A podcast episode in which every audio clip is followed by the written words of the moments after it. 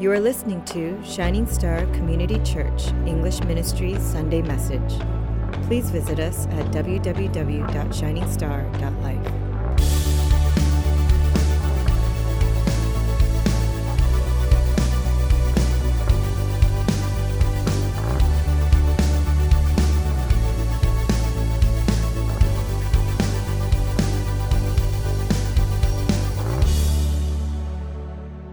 You know, the more I parent, the more I realize something. My children, and I think for many children, but for my daughter in particular, they don't really learn what to do, but they're often taught what not to do. You know? When a child is watching, hearing, listening to something uh, objectionable, I think we as parents, and especially when we catch them in the act, what happens? The typical response is usually a strong, don't do that, or don't listen to that, or don't watch that. And that reprimand oftentimes is followed by with a punishment of some sort, isn't it? And it's interesting because we can say, well, you know, kids make mistakes. They're humans too. They're sinful. They're depraved. They're a bunch of reprobates. They're up to no good. Um, they mess up, and we as parents, we clean up. That's, that's just the natural order of things, right? They mess up, and we clean up. But here in Proverbs 22, chapter, uh, chapter 22, verse 6, it says something really interesting. It says, Train up a child in the way he should go. Train up a child in the way he should go. And when he's old, he will not depart from it. We're told to train them in the way they should go. But instead of training, we're instead practicing reactionary parenting. You get what I'm saying? We're doing reactionary parenting. I'm guilty of reactionary parenting. Now, what ha- often happens is that if a child learns that what they're enjoying is bad, they will most likely create kind of a shame based identity that says, oh, I, I like this bad thing. Therefore, I am bad. And in the end, the confusion, shame based identities actually drive them towards even more bad behavior rather than from it. Now, I believe as Christians, we're in a similar situation. We all know lust and things of the flesh are bad, right? We all know what we should do, but how do we get there? How do we actually find freedom from these things that are plaguing us? It's like if you're, if you're lost and you go to someone and say, you know, how can I get to Washington, D.C.? And they say, well, don't take the metro. It's shut down. And you shouldn't take 495 either because there's a few accidents and it'll take hours to straighten it out. And you shouldn't take 66. It's, it's under construction. Man, there's a lot of traffic there. And oh, by the way, don't take 395 because everyone is taking that right about now. So you go, um, Okay. I know what I sh- where I shouldn't go. I know what I shouldn't take. What should I do? Now, why did I say that? Because this text today talks about something that all of us can relate to the struggles of the flesh. Turn to your neighbor and say, I know you're struggling.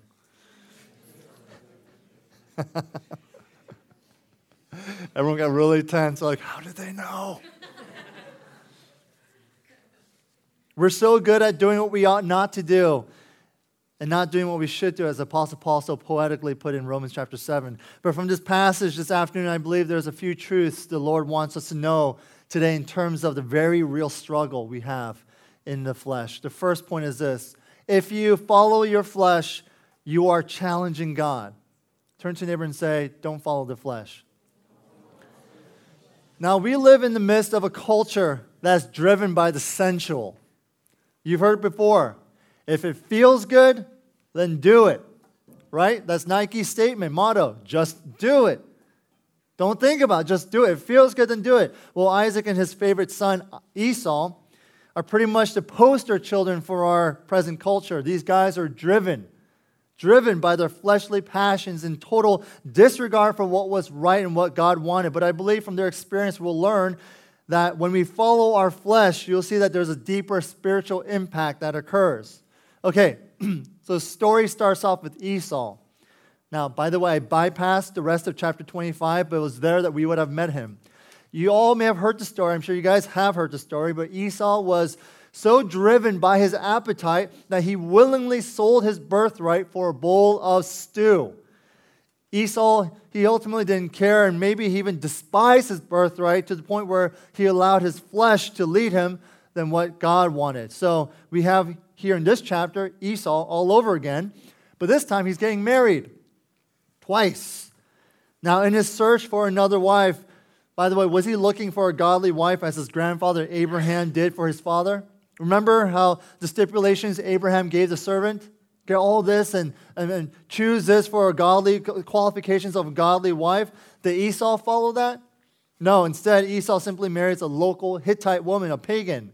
And later on in chapter 28, we'll read that Esau, realizing how displeased these pagan women were to his parents, he goes off to marry yet another one. Esau had absolutely no regard for his parents, but more importantly, he had absolutely no regard for God. Because for Esau, he had one driving force in his life, and that was his flesh. His desire and his every decision he made was all about what he wanted, and he was glad to defy God.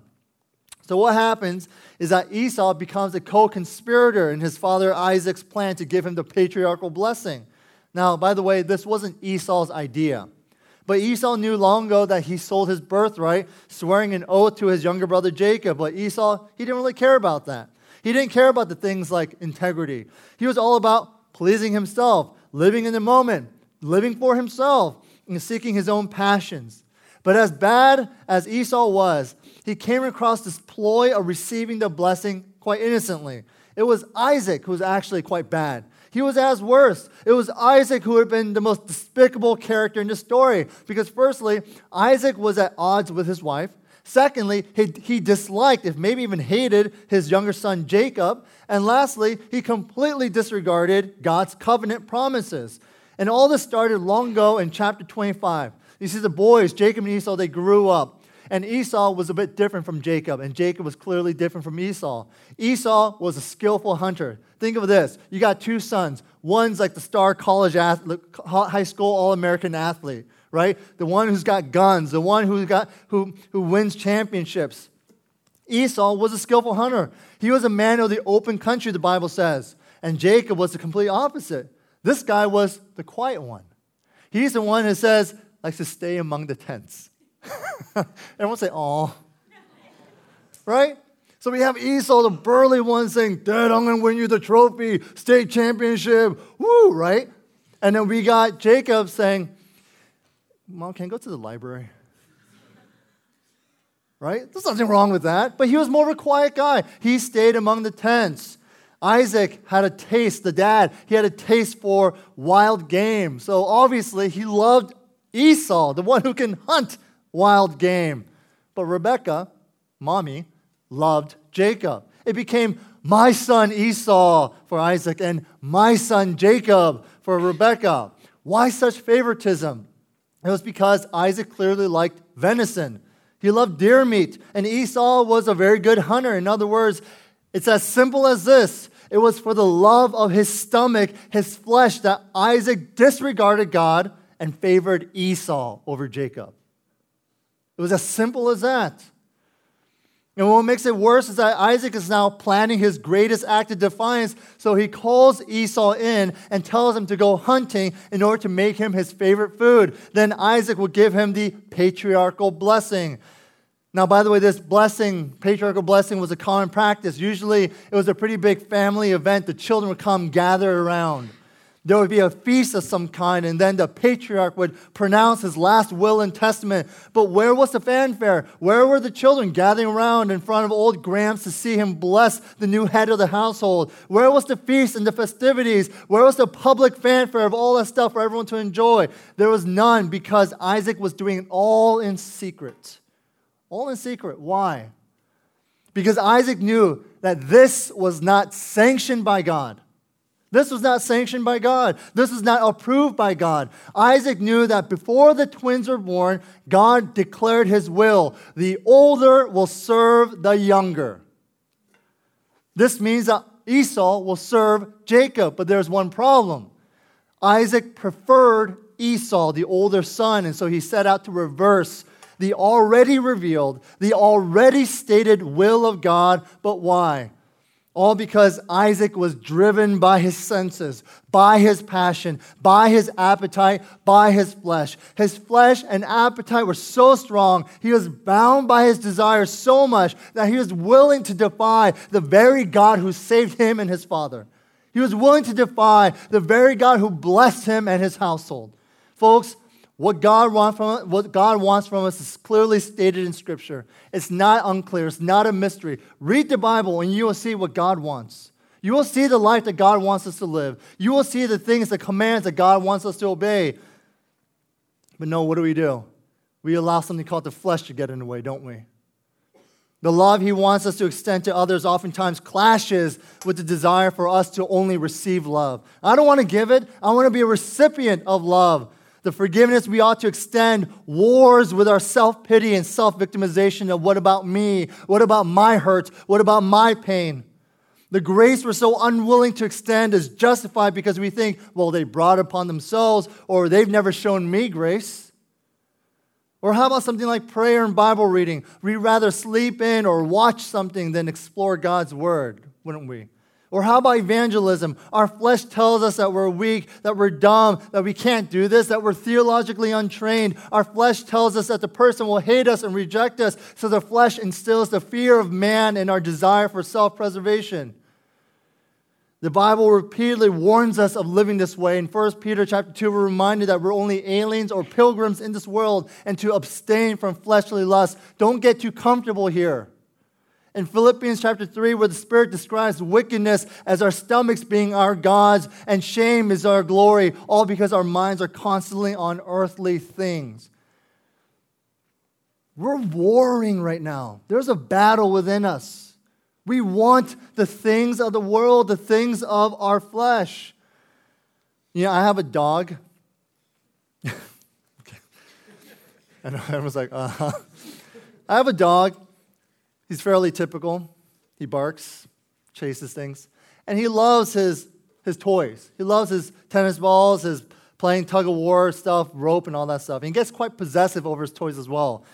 So sometimes when I go and, and I go to him, he'll release a toy, but more often than not, he won't. So I'll have to kind of yank it or pull it out of his mouth. Now, when I bring out the toy, he'll clamp down on it and he's possessive. It's his toy. He knows it's his. I'm not chewing it. The baby's not, well, the baby sometimes chews it, right? But he knows it's his toy. But what's interesting is when I bring out another toy, he doesn't want to let go of the one he's already got in his mouth. He knows he wants a new one too. That one's better, or it's different at least. So he'll try to bite the new toy all the while he has the old one still in his mouth. You can pretty much imagine what I'm talking about here. Well, that's what we're doing with our, in our lives too. We want more of God, don't you? I believe we want more of God. We want more of Jesus, but we just can't seem to let go of that old toy that's still in our mouth. We just can't. You've grown accustomed to it. It still tastes good. It's familiar. You can't hold to the things of God unless you let go of the things of the world. Period. Made for you, I don't know what it is. Maybe it's food. Maybe it's money. Maybe it's sexual gratification. Maybe it's the American comfort and dreams. But there's something that we need to understand. You can't have both.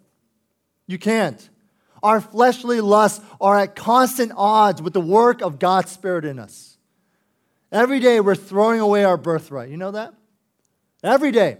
Every day we're squandering his blessing. Every day we're forfeiting some privileged status in the kingdom of God to know him and make him known, all because we've come grown accustomed to gratifying the sensual desires of our flesh. You know, God's got something amazing in store for you each and every day, not just when you got married, not later down the road, but today.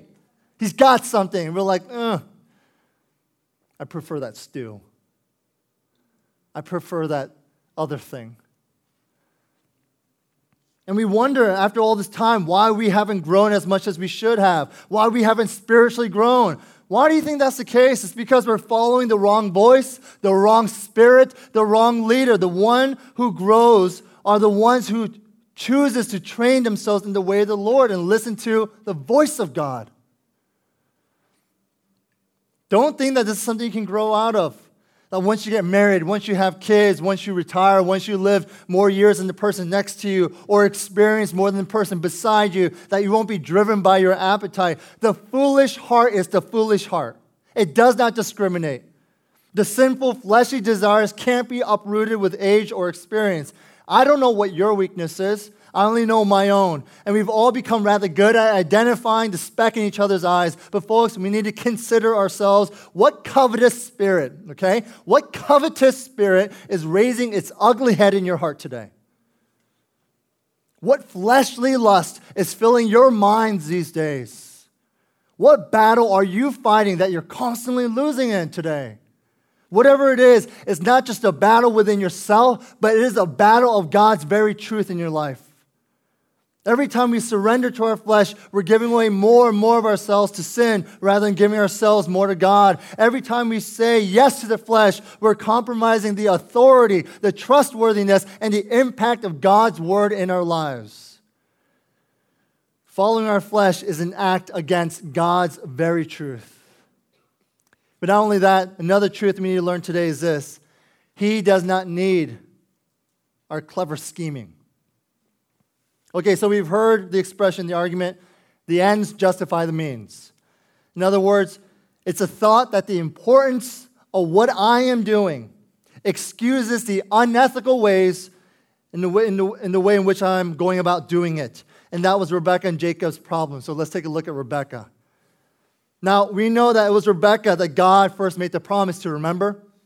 Before the sons were born, God said, The older will serve the younger. And so, if there's anyone who felt the weight of those words, it would be her. And so, when she realized that Isaac was about to pronounce a blessing, a blessing on Esau, the wrong son, the older son, she was obviously concerned. But the picture we're given here is not a picture of some godly woman at work. There was no indication that she went to her husband and said, Honey, remember God's word, remember his promise, trust and have faith in him. Come back to the ways of God. No, there's no, no indication of that. Neither was there any evidence of her crying out to God, saying, Lord, this is the problem. This is the complication. This is the scenario. God, remember the promise. Come, lead us in this. There was none of that either. Instead, she thought of something on her own.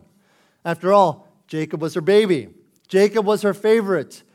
He was her baby boy, and so we see Rebecca manipulating her husband, dragging her son into the scheme, plotting and maneuvering to get what she wants no matter what the cost. Because, like all the stories that we've heard so far from Genesis 1, if there's one thing the God of the universe who spoke life into being needs, is help from us.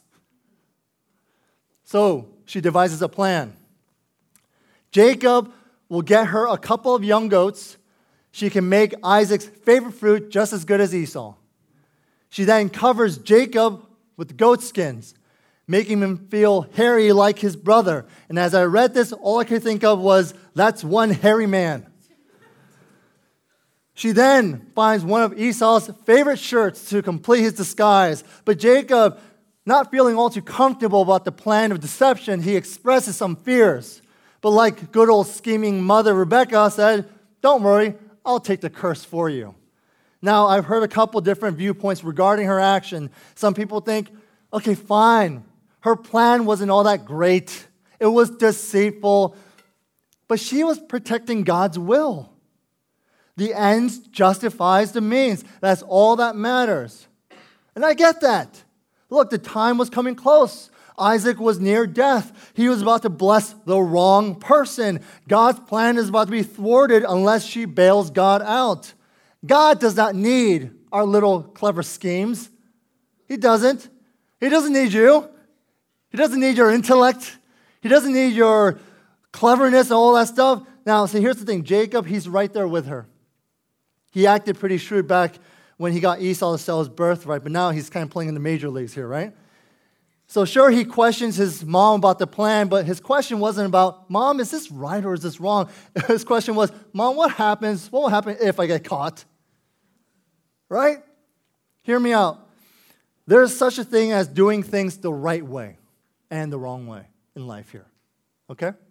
There's such a thing as a right and wrong way. Rebecca and Jacob, they may have felt justified, but God he does not accomplish his word through deceit and manipulation. You get that? God does not accomplish his will through deceit and manipulation. Even Apostle Paul makes that point in 2 Timothy chapter 2, verse 5. If anyone competes as an athlete, he does not receive the victor's crown unless he competes according to the rules.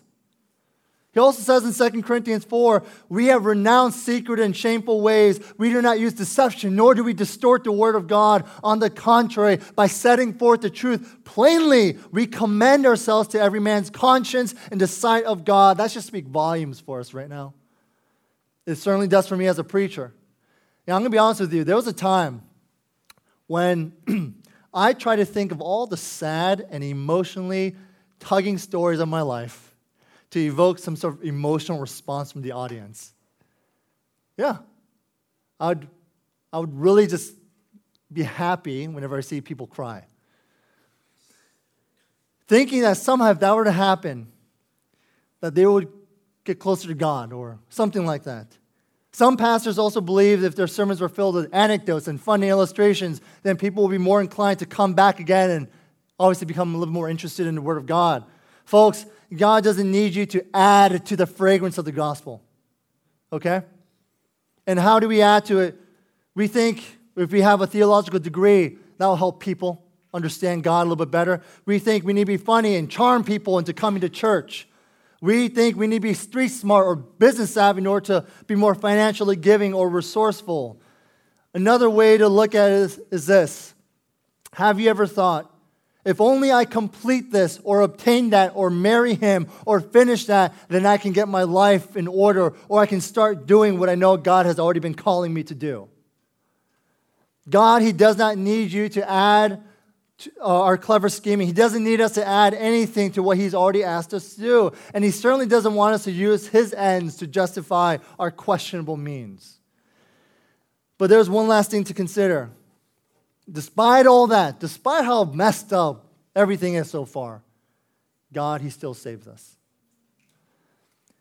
After spending 32 weeks in Genesis, that's right, people, we've been doing this for 32 weeks since last September.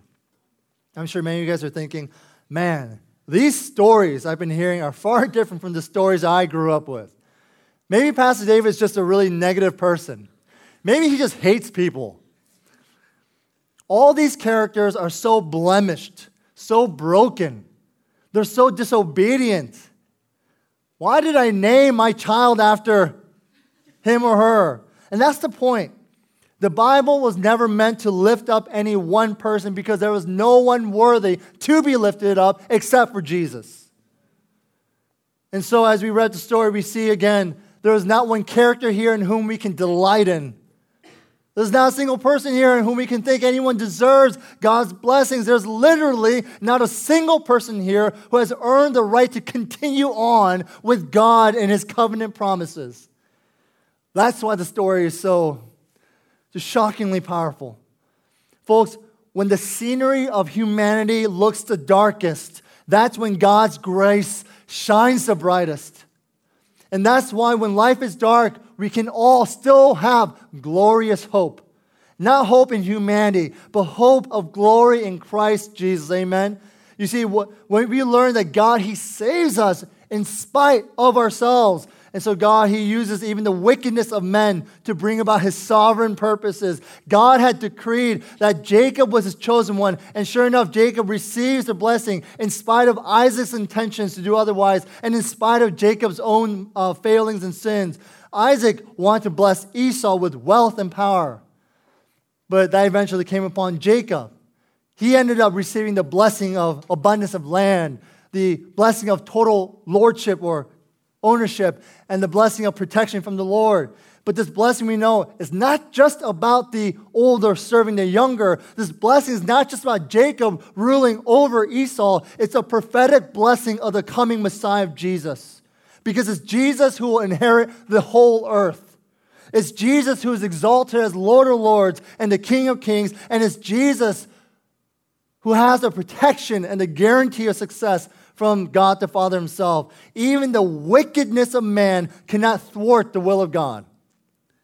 As Jesus hung on that cross, the religious leaders thought they finally got Jesus. Pilate thought he finally got Jesus. The hateful crowd thought they finally got Jesus. Satan thought he finally got Jesus. But no, What they don't understand is that because of the will of God, despite the wickedness of man, even though it was our sins that put Jesus up there, it was by His grace that we were all, you and I, finally able to get Jesus.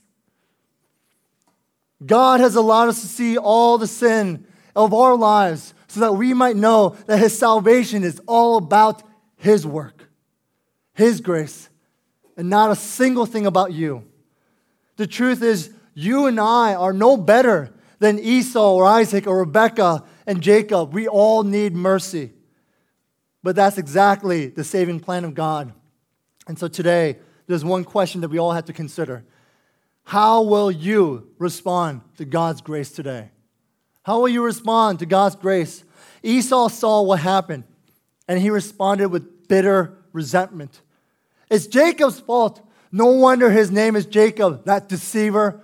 And Esau wept bitterly before his father. But remember, it was Esau who sold his birthright. Where was his repentance at that time? The promise was clear from God. He would have to submit and serve his younger brother. But in that, he would be a participant in that blessing.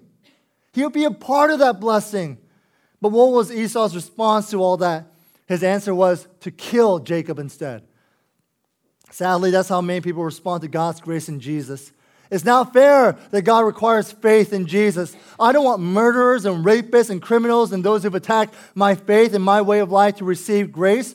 Or maybe we say things like, it's not fair that God's blessings appear more evident in other people's lives, not mine. It's not fair that they seem to be more blessed than me. It's not fair that I have to submit myself to him or to her. I'm not going to serve them or love them or forgive them because they have no idea what I've gone through. They have no idea of my pain, of my trials, and all that is just stubbornness. That all that is is just stubbornness and the unbelieving bitterness of Esau. And the Lord calls you today to turn away from it. Instead, He calls us to see the light like Isaac eventually did. And this here is really the only bright spot in the story. When Isaac realized that he had inadvertently blessed Jacob rather than Esau, notice what he did in verse 33. He trembled violently. We're not told why, but we can kind of figure it out. It wasn't just anger at Jacob. No, it was Isaac suddenly realizing at that moment he was dealing with the sovereign God. With the sovereign God who had obstructed Isaac's wicked plan and brought about exactly what he had promised that the older shall serve the younger. And we know that that's what Isaac thought because what he said next. You see, Isaac didn't try to undo the blessing, he didn't try to change the blessing of Jacob. Instead, he says to Esau, I blessed Jacob. That's a fact, it's past. And so therefore he will be blessed. It took a long time, but Isaac finally acted in faith. That's why in the book of Hebrews we are told in one line, but it's a testimony of faith. By faith, Isaac blessed Jacob and Esau in regard to their future. So, what's the main point today, guys? Do steps one through three, and you'll, you'll be able to conquer the flesh and the lusts of your life and the sins of your life. No, it's this though you have failed yourself, though you have failed your family, though you have failed your Lord, though you may have intentionally tried to undo God's plans by compromising the means to justify the end, though you have been driven by your fleshly desires for years to the point that has destroyed your relationships, has destroyed your marriage, has destroyed your friendships, has destroyed everything your friends, your children, your relationships with every single person by the word of God that has been revealed to us today, I call you to recognize that our sovereign God is working his salvation in you. I call you in the name of God to repent, to turn around and trust him. Accept his ways. And today he says, abandon your ways. Don't live a reactionary Christian life. No, instead, train yourself in the way you should go. Train yourself in the way of the Lord. Don't say, I can't do this because the flesh wants it. Instead, walk in the Spirit because God wants it. Day by day, trust in the freedom that you have in Christ to grow deeper in your walk with Him. In Christ, we have the mind of Christ, we have the Spirit of Christ. Therefore, we too can live a life of Christ. Pour yourself into his life every day, and you will see an increasing love for him and a decreasing love for the world. That is how we combat the flesh. Amen? Let's pray. Friends, let's take a moment and pray. Simply in response to what you've heard. I don't want to add any more words, I don't want to add any more thoughts. The way that God has spoken to you from this message, the various convictions that you receive with the things that you are dealing with, your flesh, the things that you've compromised, your perhaps version of justifying the, the, the means for the end, all that stuff. What is it? And whatever it is, God says, repent of it. Because I want to restore you. I want you to know that I am better than anything that the world has to offer. I can give you more. I can give you peace and satisfaction. You see, today's a day where we have to respond to His grace because His grace is here, His presence is here. Let's take a moment and pray and reflect and meditate on what you've heard, and we'll go into our last final song.